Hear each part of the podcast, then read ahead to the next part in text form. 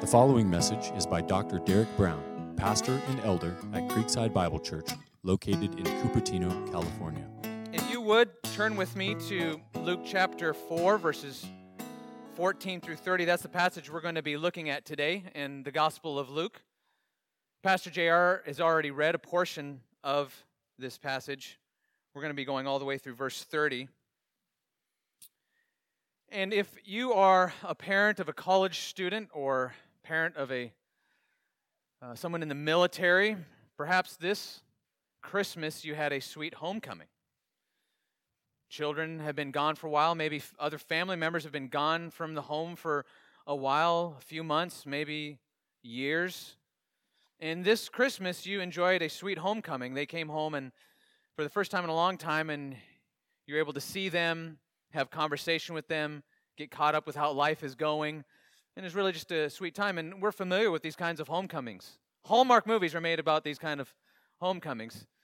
And we enjoy it when someone we haven't seen for a long time, part of our family or friends, they come home, they've been gone a while, and we can welcome them, and it's sweet. Well, we're going to look at a homecoming that was not so sweet. It began well, but it didn't end well, at least not for the hosts. Jesus' homecoming to Nazareth, we'll find out, did not go as well as you would hope. It was not a Hallmark movie. We'll start in verse 14 just to quickly set the stage here for our homecoming. Verse 14 really ties us in with what we saw last week. Pastor Justin preached on the temptations of Jesus, and we came up we came up close and personal with Jesus's spiritual power to overcome temptation in our place, doing something that Adam could not do, doing something that Israel could not do, doing something that we cannot do. He fulfills all righteousness. And just as verse 1 of chapter 4 says, he was full of the Holy Spirit when he went into the temptation. Now he is full of the Holy Spirit as he comes out of the temptation, verse 14. And Jesus returned in the power of the Spirit to Galilee. And not only that, but he's doing some ministry apparently because a report about him went out through all the surrounding country. Possibly due to the recent story about what had just happened in the wilderness, but also because, verse 15, and he taught in their synagogues, being glorified by all. So things have started well, you might say. Jesus overcomes the temptation. That's the first point on your outline. If you're uh, following along in the out, outline, temptation is overcome. Jesus comes out of the temptation. He is in the power of the Holy Spirit. Reports are going out ab- about him in his teaching ministry, and things seem to be going well because it says in verse 15, he's being glorified by all. His fame is spreading. People are hearing about this person, this man from Nazareth, and they're it's remarkable. They're excited. Something is going on here, and his fame is growing. So he's been away from Nazareth for some time, and now he's coming back.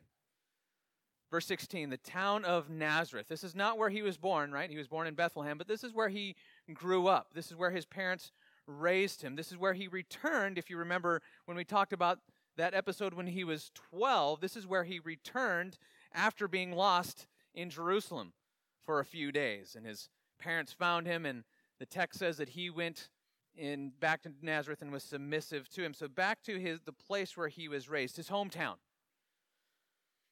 And the verse 16 says, And he came to Nazareth where he had been brought up, and as was his custom, he went to the synagogue on the Sabbath day. So quickly into point two on your outline, custom follow Jesus teaches in his hometown synagogue. And it says, as was his custom. I I think here is meant to imply that his custom was not merely to go to the synagogue, but in fact he was teaching in the synagogue. The reason I say that is because verse 15 says that he taught in their synagogues, being glorified by all. So this was something that he was doing. He was traveling, he was preaching in local synagogues. So that was his custom. Now, these synagogues likely arose and were developed during the time of the Babylonian captivity.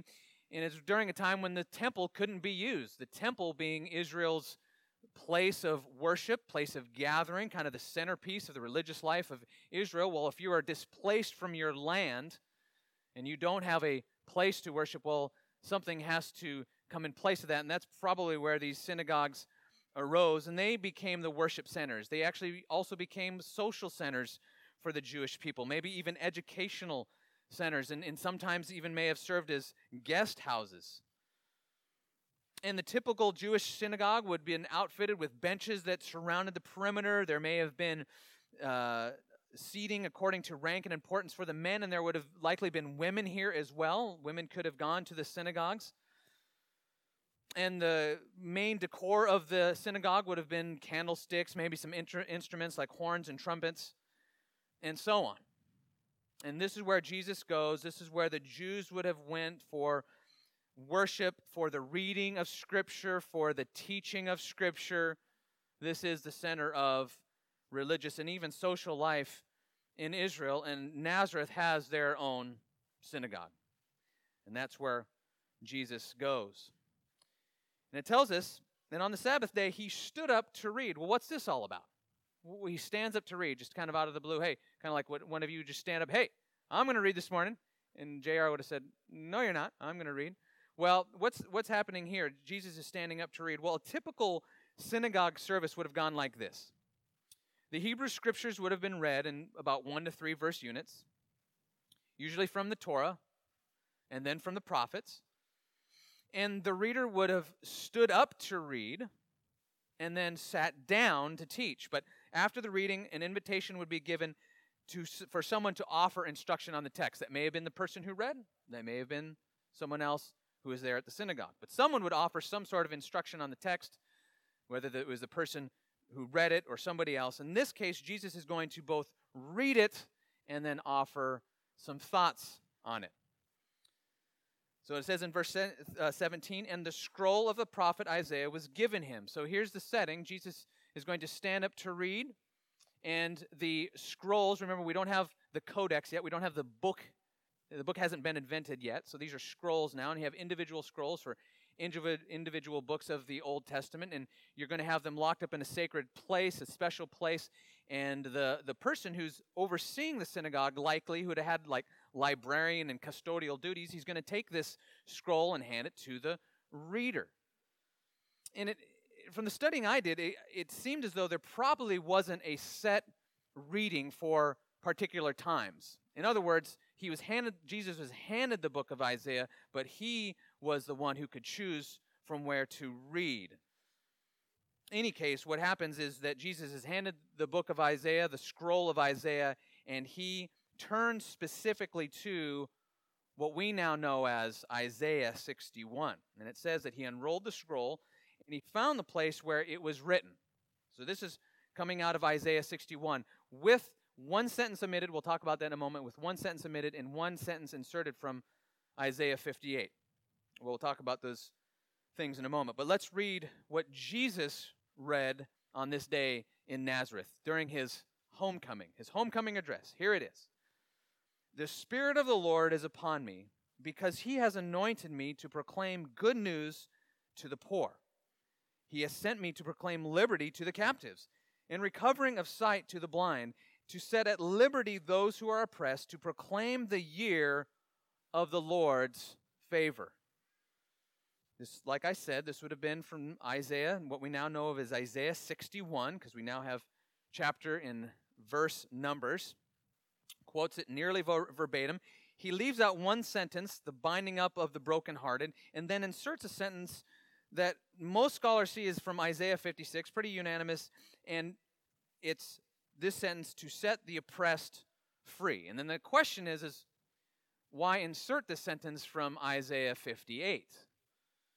And I would argue that Isaiah, if you turn to Isaiah 58, you would see that that chapter is God rebuking Israel very sharply. Some of the sharpest words you will find in the Old Testament towards Israel's hypocrisy.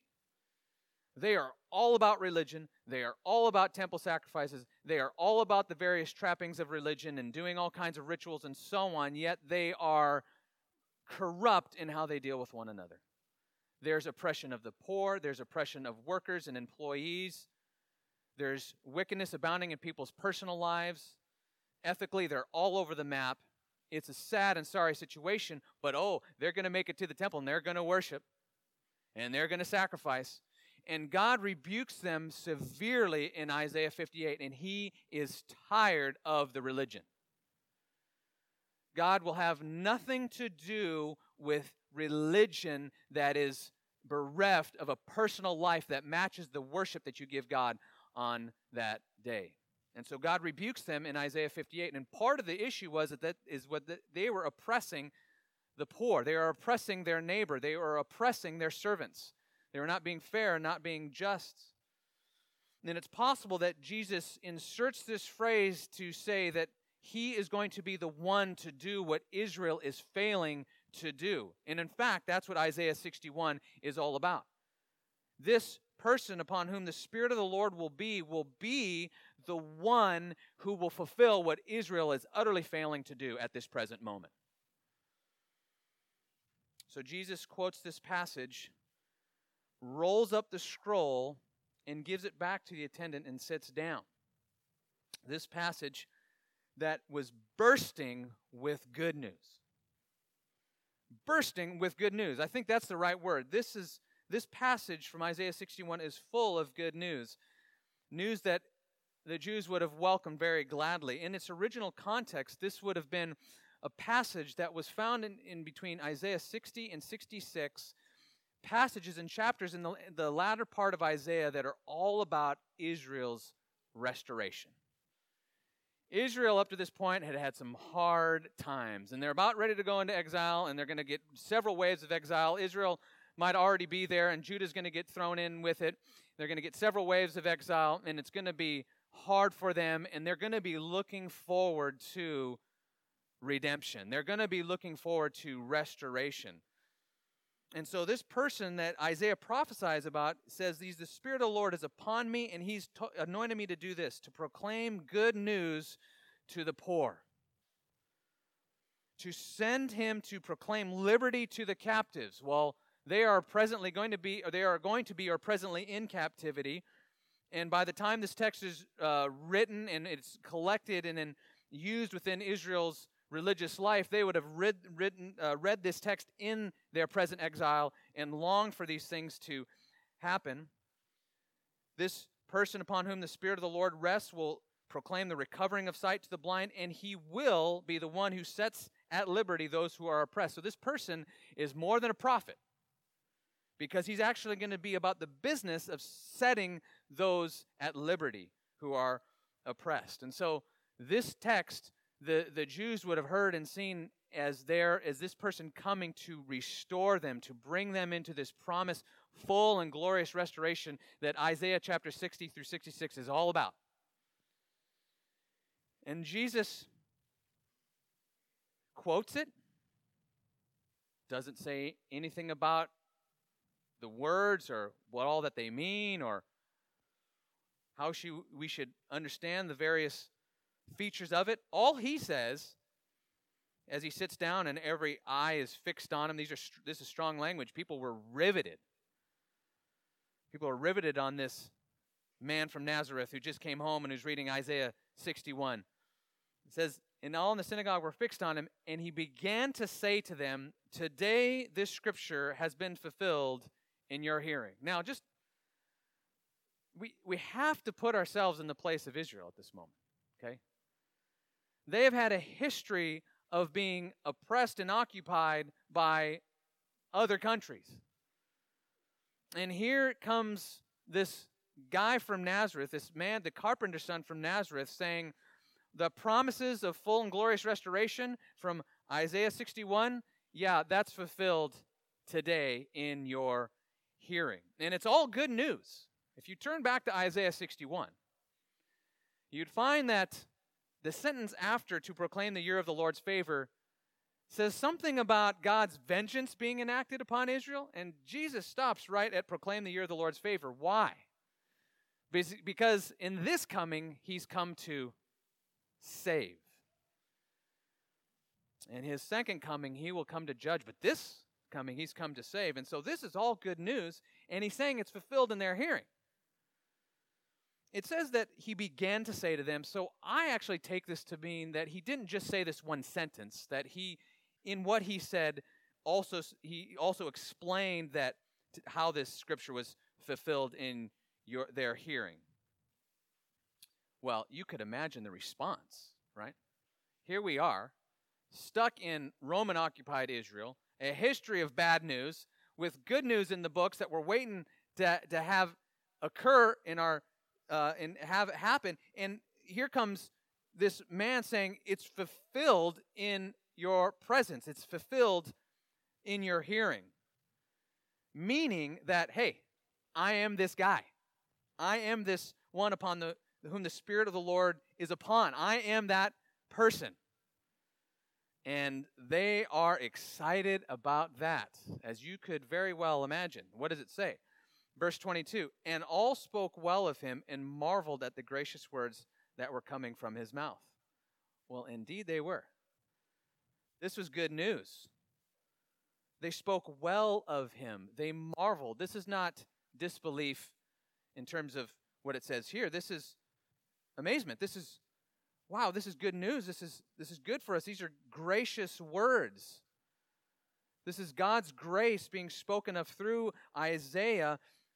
And so they liked what they heard. They really liked what they heard. And there, there seems to be perhaps a hint of incredulity. You hear, see here at the end of verse 22, and they said, Is not this Joseph's son? So I do say, take this as a bit of skepticism, a bit of incredulity. Who is this bearer of good news? And exactly how is this going to play out? But broadly speaking, generally speaking, this seems to be a positive response to what Jesus has said. They marveled at his gracious words that were coming from his mouth. This is, wow, who is this guy? I don't know who he is, but man, we like it. This is good stuff. So we see the temptation overcome. Jesus begins his ministry. The uh, custom is followed. Fulfillment is declared. And as we'll find out in Jesus' ministry, and it should already be present in this text, we should understand Jesus' statement and use of Psalm 61 to, to refer to more than just physical deliverance. See, Israel needed to know, they needed to remember that the reason they were having physical oppression problems was due to what? Their sin. And no matter what they did, they could not get themselves out of their sin problem, which is why they were constantly enduring physical deliverance issues.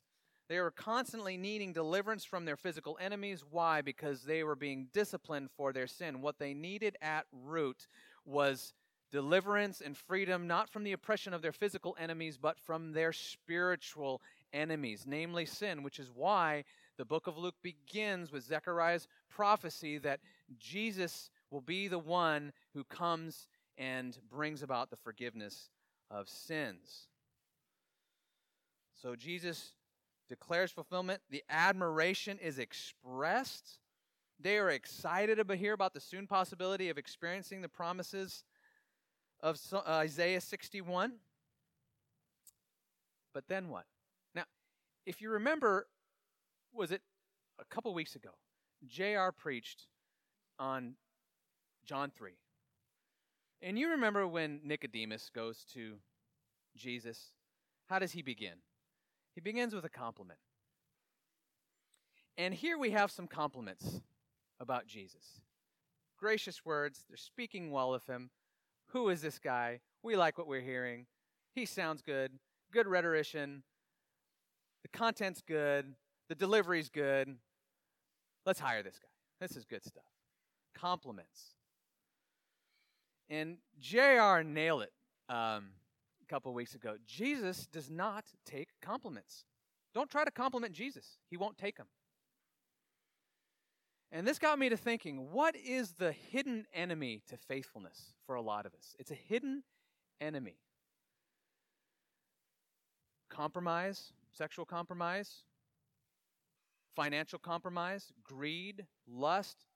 Those are clear and obvious enemies to faithfulness in our lives. You want to know another enemy of faithfulness in our lives? Compliments. How many times have you been derailed from speaking the truth to somebody, to confronting someone with truth that would be spiritually beneficial for them, that would put them on the right tra- track, who would that would enable them to repent? How often have you needed to confront someone with the truth to only hear them compliment you and you don't do it? Oh, I don't want to hurt their feelings. I don't want to make them feel bad and they're really nice to me too, so I'm just going to sidestep the issue. Not Jesus. Not Jesus. Notice exactly what happens in the midst of the murmuring, or not even the murmuring, but the, the kind of the din of complimenting, complimentary statements about Jesus. Notice what Jesus says. Doubtless you will quote to me this proverb Physician, heal yourself. That's no way to take kind words said about you. Jesus will not be derailed from speaking the truth because of compliments. He will not be derailed, influenced, persuaded, or otherwise manipulated by people speaking well about him. He will speak the truth to you, whether you compliment him or whether you speak ill of him. Jesus will speak the truth. And he is to be followed in this example how many of us are derailed from speaking the truth in people's lives because they speak well of us. May it not be said of us anymore. Now, it may seem to us like Jesus is picking a fight. Look at how he goes on. What we have heard you did at Capernaum, do here in your, our hometown as well. Truly, I say to you, no prophet is acceptable in his hometown, but in truth I tell you. And then he goes on to say a few things that we'll find out are not very pleasing to the ears of these people at the attending the synagogue. Now, it may seem to us like Jesus is picking a fight, but the reality is that Jesus is speaking the truth, truth to a group of religious Jews who had covered their wicked, hypocritical hearts with religion and who are utterly clueless about their relationship with God. And Jesus will simply not tolerate them continuing in their self deception. He won't allow people to continue in their self deception. Some of us in here may be turned off by the hard words of Jesus. It's the hard words of Jesus that soften your heart, that bring you joy because they deliver you from sin. And Jesus will not allow these Jews to continue in their self deception. They are glad to hear these gracious words about Isaiah 61, failing to consider that they are in utter rebellion against God. Sure, they've gotten actual idols out of their country, but they're full of all kinds of idolatry and sin. And the reason why Jesus seems overly confrontational to us is because a lot of us, just because it's the air that we breathe, it's what we read on CNN. We are used to a polite, harmless religion. And so we read this and we're like, Jesus, why are you so mean? That's not polite. How are you going to engage with these guys if you talk like that? We want to we need we need to organize a, a round table with these folks and you need to you need to banter back and forth and you need to hear their opinions. That would be the kind and polite and gracious thing to do. Jesus won't have it. He's not persuaded by their compliments, and he knows they need to be brought out of their self deception. And so he gets right to business, he gets right to the confrontation. And this is a good thing for them. They need to be woken up. Well, what does he say actually? What does he say to them that that starts the controversy? Well, he says, Physician, heal yourself. And in this, this proverb, it's, it's hard to determine where this proverb came from, the source, or even really what it means when you isolate just the words physician, heal yourself. I think if you follow the argument and you follow the words that he says right after that, physician, heal yourself, what we have heard you did at Capernaum, do here in your hometown as, as well. The basic meaning is prove it. Jesus is saying at some point in the very near future, you're going to say to me, you're going to tell me to prove that I am who I say I am. You've heard the reports of all the miracles and all the excellent teaching that I've that I've done, even in Capernaum, and you can turn to uh, John chapter 4, and that tells us about how Jesus healed a royal official's son. That happened in Capernaum. But nevertheless, they're not going to be convinced by that. They're going to require miracles to be done in their own hometown. They want to see it, they want proof. And so, likely, what this phrase means is prove it. Physician, heal yourself. Prove that you are who you say you are in this Isaiah 61 passage. And they're going to require Jesus to do some kind of work in their presence. And that he's claiming that's going to happen in the near future. And something else is going to happen in the near future. Verse 24 Truly I say to you, no prophet is acceptable in his hometown. And that's about ready to be fulfilled too, as we'll see in a moment. This homecoming is not going to end well. It's not going to end well. This statement here, though, where he says no prophet is acceptable in his hometown, shouldn't be taken strictly to refer to address or this kind of specific locale of a, of a town. Rather, similar to what John says of Jesus in John 1:11 where he says he came to his own and his own rejected him, as Jesus brings in Elijah and uh, Elisha, these two prophets who were rejected by Israel, Jesus is meaning not only hometown, but hometown means all of the nation of Israel. Prophets were simply not accepted, true prophets are simply not uh, accepted in the land of Israel. And Jesus will not be, just like Elijah was not, and, and Elijah and Elisha were not accepted. Jesus will be rejected. The immediate fulfillment of being rejected by his hometown will happen, but it has broader meaning, broader reference. And what is Jesus going to do now, though? He says that no prophet is acceptable in his hometown. Verse 25, but in truth, I tell you, there were many widows in Israel in the days of Elijah when the heavens were shut up three years and six months, and a great famine came all over the land, and Elijah was sent to none of them, but only to Zarephath in the land of Sidon, to a woman who was a widow.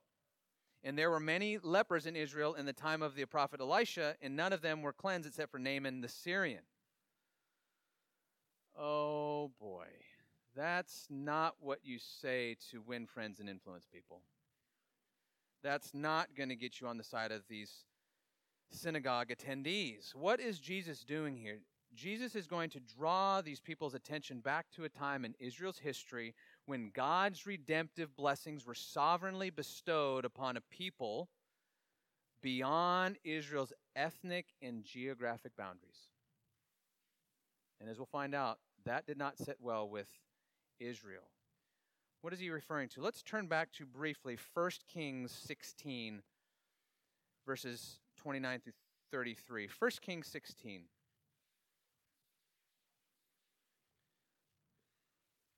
What's the situation in Israel when Elijah goes to this widow, this Gentile widow? What's the situation? I'm just going to read to you. You'll be able to tell what the situation is because I'm going to read to you about King Ahab, who was the king at that time. In the 38th year of, king, uh, year of Asa, king of Judah, Ahab, the son of Omri, began to reign over Israel. And Ahab, son of Omri, reigned over Israel in Samaria 22 years. And Ahab, the son of Omri, did evil in the sight of the Lord more than all who were before him. And as if, as if it had been a light thing for him to walk in the sins of Jeroboam, the son of Nebat, he took for him his wife Jezebel, the daughter of Ethbaal, king of the Sidonians, and went and served Baal and worshipped him. He erected an altar for Baal in, uh, in the house of Baal, and he built which he built in Samaria. And Ahab made an Asherah. Ahab, and here's the summary statement, in case you didn't get all that and you didn't know all the names of the idols and all that stuff, this is all you need to know. Ahab did more to provoke the Lord, the God of Israel, to anger than all the kings of Israel who were before him. That's all you need to know. That's Ahab. That's the spiritual situation that Israel is in when Isaiah, I'm sorry, Elijah steps on the scene. And because of Israel's sin, God is going to enact some discipline, and that discipline is going to come in the form of a long term famine, a long term drought that will grow into a famine. Chapter uh, 17 Now Elijah the Tishbite of Tishbe in Gilead said to Ahab, As the Lord, the God of Israel, lives, before whom I stand, there shall be neither dew nor rain these years except by my word. And the word of the Lord came to him Depart from here and turn eastward and hide yourself by the brook Cherith which is east of the Jordan. Well, why? Why was why did God preemptively send him away? Well, because when you tell a wicked king that God is going to judge you with something that's going to absolutely devastate your kingdom, you're probably going to not think well of the messenger. And so God hides his messenger and sends him onward. Well, what do you find out uh, in this story of Elijah? During this time of this great drought, he is sent to a Gentile widow. Not to Israel, not to an Israelite widow. And not only that, but this Gentile widow, in fact, I had you turn back too quickly. Let's actually go over there, uh, chapter 17, verse 8 and following. Elijah goes to Zarephath at the at the word of the Lord, telling him to go there. Go there and dwell there. And when he came, this is Elijah, when he came to the gate of the city, behold, a widow was there gathering sticks, and he called to her and said, Bring me a little water in a vessel that I may drink. And she said, and she was going to get it. As he was going, she was going to get it. He called back to her and said, Bring me a morsel of bread in your hand. And she said, As the Lord your God lives, I have nothing baked, only a handful of flour in a jar and a little oil in a jug. And now I am gathering a couple of sticks that I may go and prepare it for myself and my son, that we may eat it and die. She's in utter desperation because of the surrounding uh, climate and economic conditions. She has barely enough for her uh, and her son to live for even a, a few days. She's about to die. She knows it. And yet Elijah makes this request of her in verse 13. Elijah said to her, Do not fear, go and do as uh, go and do as you have said, but first make me a little cake of it and bring it to me, and afterward make something for yourself and your son. For thus says the Lord, the God of Israel, the jar of flour shall not be spent, and the jug of oil shall not be empty until the day that the Lord sends rain upon the earth. So what happens here? the whole region is suffering, Israel included. God deliberately sends Elijah to someone outside of Israel's geographic and ethnic borders. And not only does he meet with her, but then blesses her abundantly, giving her provision, and there's a miracle of divine provision until the drought ends. Her flour and her oil will not run out. Similar situation with Elisha. That story is about Naaman, this commander of a great Syrian army, uh, army, an army that had just raided Israel and stolen one of their little girls, who was now in the service of the king, uh, the enemy kingdom. And Elisha is sent to this Naaman in order to heal him of his leprosy. And Jesus brings out the point. Listen, there were a lot of lepers in the time in Israel in the time of Elisha, and there were a lot of widows who needed help in the time of Elijah, and God did not send his prophets to them, he sent them to Gentiles. What's the point? Why would Jesus even say this? I mean, is this just this seems unnecessary? Is this unnecessary? Just trying to pick a fight? Not at all. What was the point of Jesus' confrontation? I think there's a threefold point here. Number one, Jesus conf- confronts them and uses these illustrations. See, the question is, is why Elijah and Elisha and why these two stories from their life? Number one, to undermine Israel's presumption that the blessings of salvation belong exclusively to their nation. It's something they should have always known. God has been a global God since the beginning. Be fruitful and multiply and cover the what? The earth. The blessing upon Abraham was meant to what? Bless everyone. And Israel had somehow grown sinfully na- uh, nationalistic, ingrown, focused only on themselves, thinking that the blessings of Isaiah 61 will only be for them. And God, uh, Jesus explodes this idea by reminding them that's never been the case, even with Old Testament texts like ones you already know. So Jesus brings up these two prophets in these two instances to undermine Israel's presumption that the blessings of salvation belong exclusively to their nation. Number two, why else does Jesus do this? And these are related. These are, these are intertwined. They're not each uh, absolutely distinct and separate. They're all intertwined. Number two, to emphasize the sovereignty of God's grace. To emphasize the sovereignty of God's grace. We notice that in both cases, the in Elijah's case, he was sent to by God to the widow. And Naaman was was healed by Elisha. This was not just something that just happened in the history of Israel that, that the author of Kings wants to write about. This is something that God sovereignly did. Israel, despite her religion, was unable to control God's sovereign blessing. God will bless and restore and redeem those whom he chooses. And Jesus is highlighting this very point. Now, here's how this ties into to Isaiah 61. Here's what's should blow them away, the Jews away, and should blow, blow us away. The widow in Elijah's time and Naaman in Elisha's time were the kinds of people that here it is, Isaiah 61 is talking about. Under the oppression of in, um, leprosy, under the oppression of drought and debt and inability to provide for oneself, poor, but also knowing their poverty, knowing their sickness. Do you remember when the widow was confronted by Elijah and, and, and asked for food, and she basically said, I don't have any. I'm poor and needy and destitute.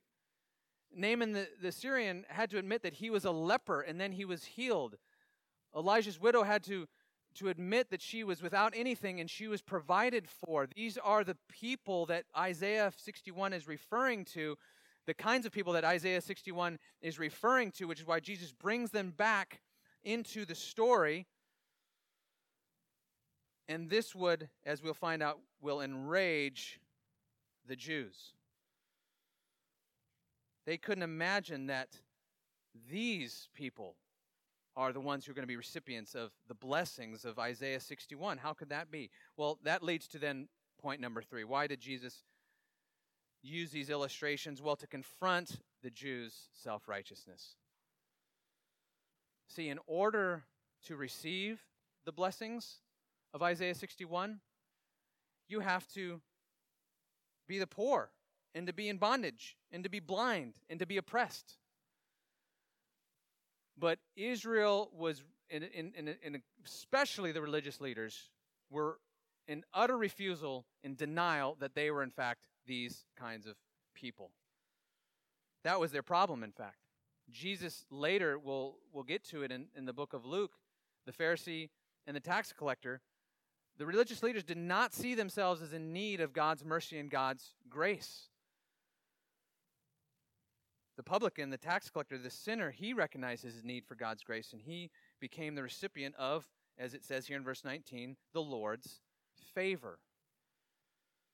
Jesus confronts the Jews' self righteousness with this story and exposes their hearts. That's our, our last point on the outline here. Hearts exposed.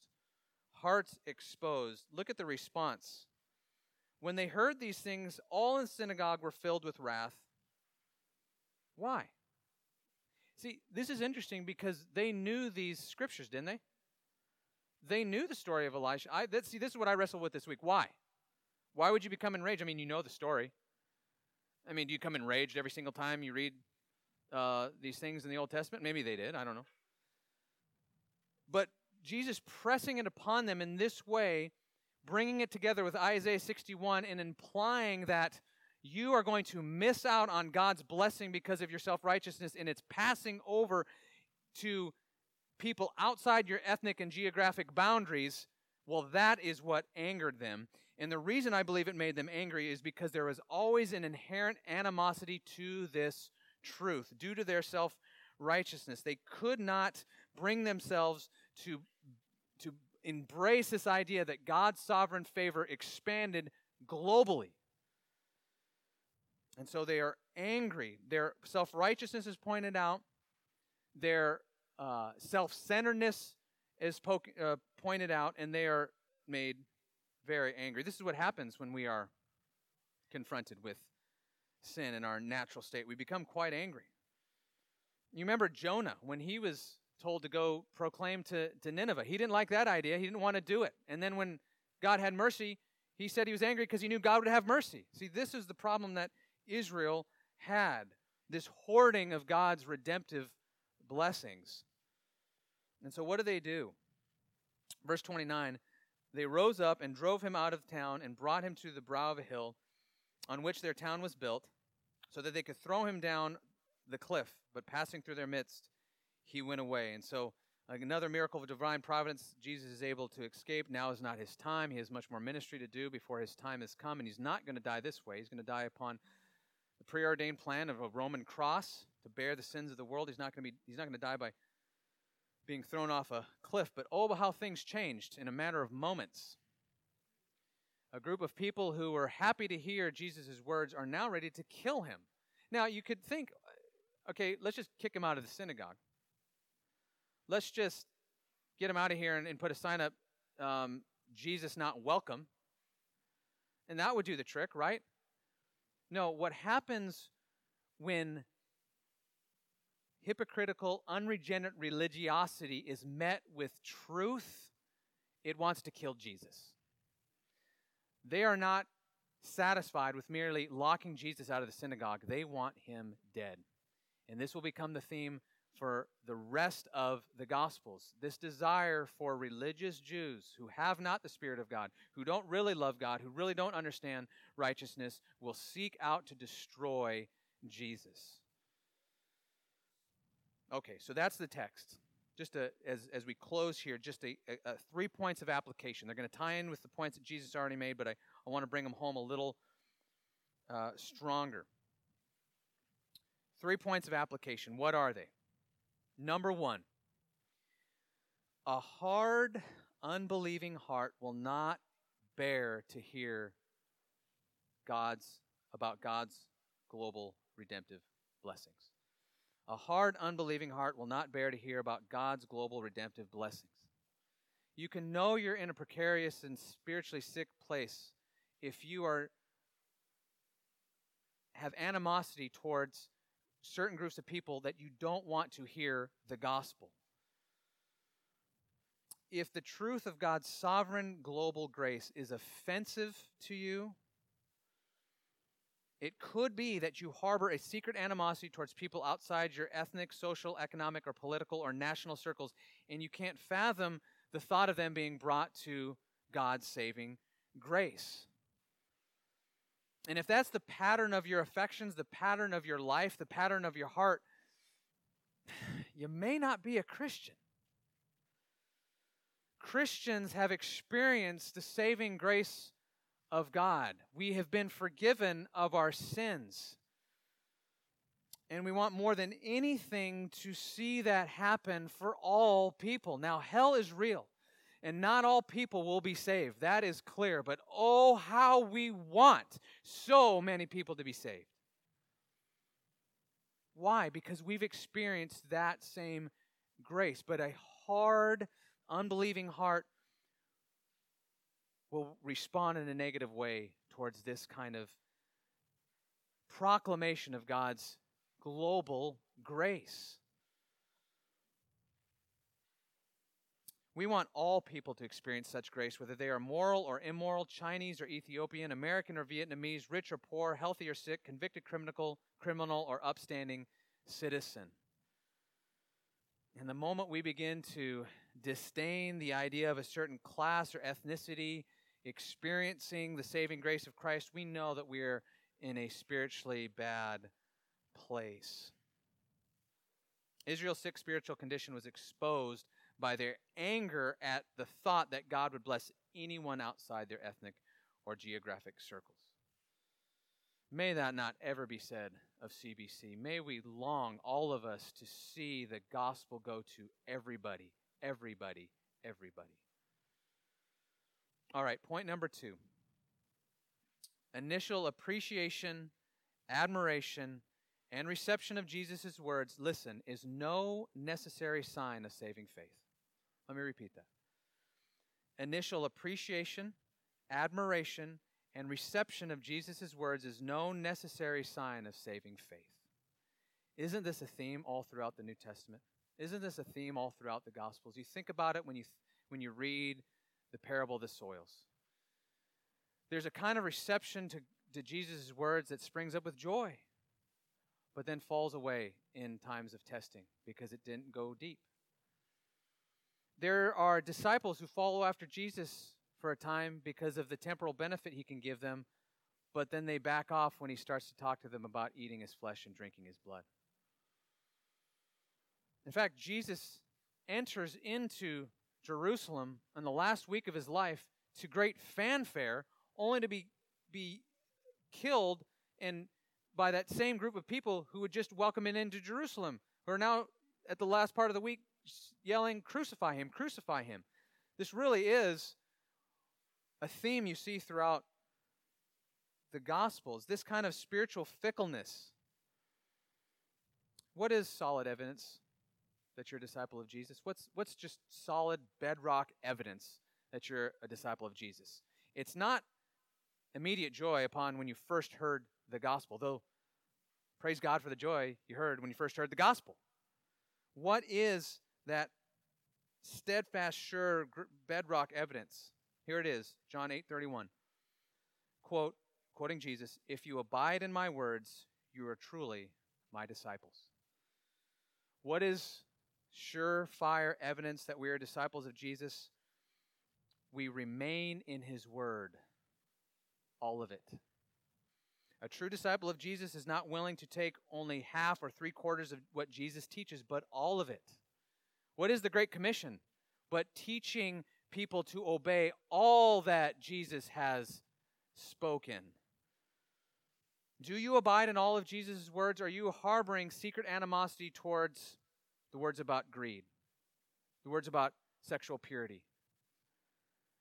I can't tell you the number of times that I have seen people spin out of spiritual control because of just one commandment in the Bible they don't like. Just one. Just one.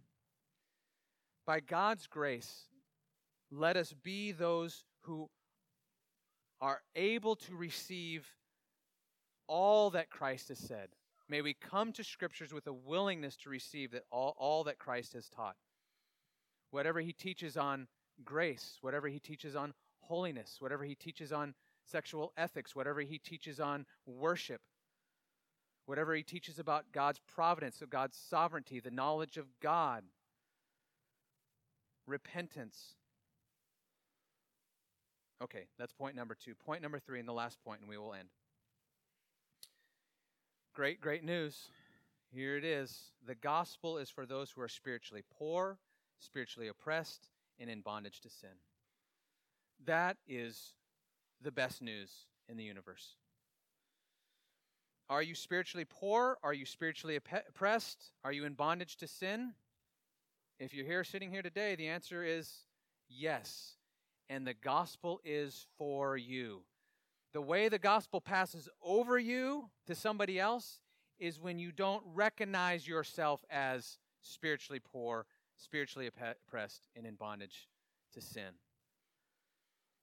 The Jews in the synagogue at that day were angered because the redemptive blessings they thought belonged solely to them were being given to the Gentiles, but they are also angry because their self righteousness was confronted and illustrated that those who receive the Lord's favor are those who recognize their desperate condition as what we as we saw in the, the case of Elijah and the widow, and Elisha with Naaman the Syrian, who is also a leper. The gospel is good news to those who are spiritually bankrupt, ensnared in sin, and in bondage to the flesh, and without any human hope for deliverance. The gospel is for you. Christ has done it all. Let go of your works. Let go of your righteousness. Let go of your perceived goodness and embrace a full and complete salvation. We are the poor. We are those who are in bondage to sin and Christ has done all for our salvation.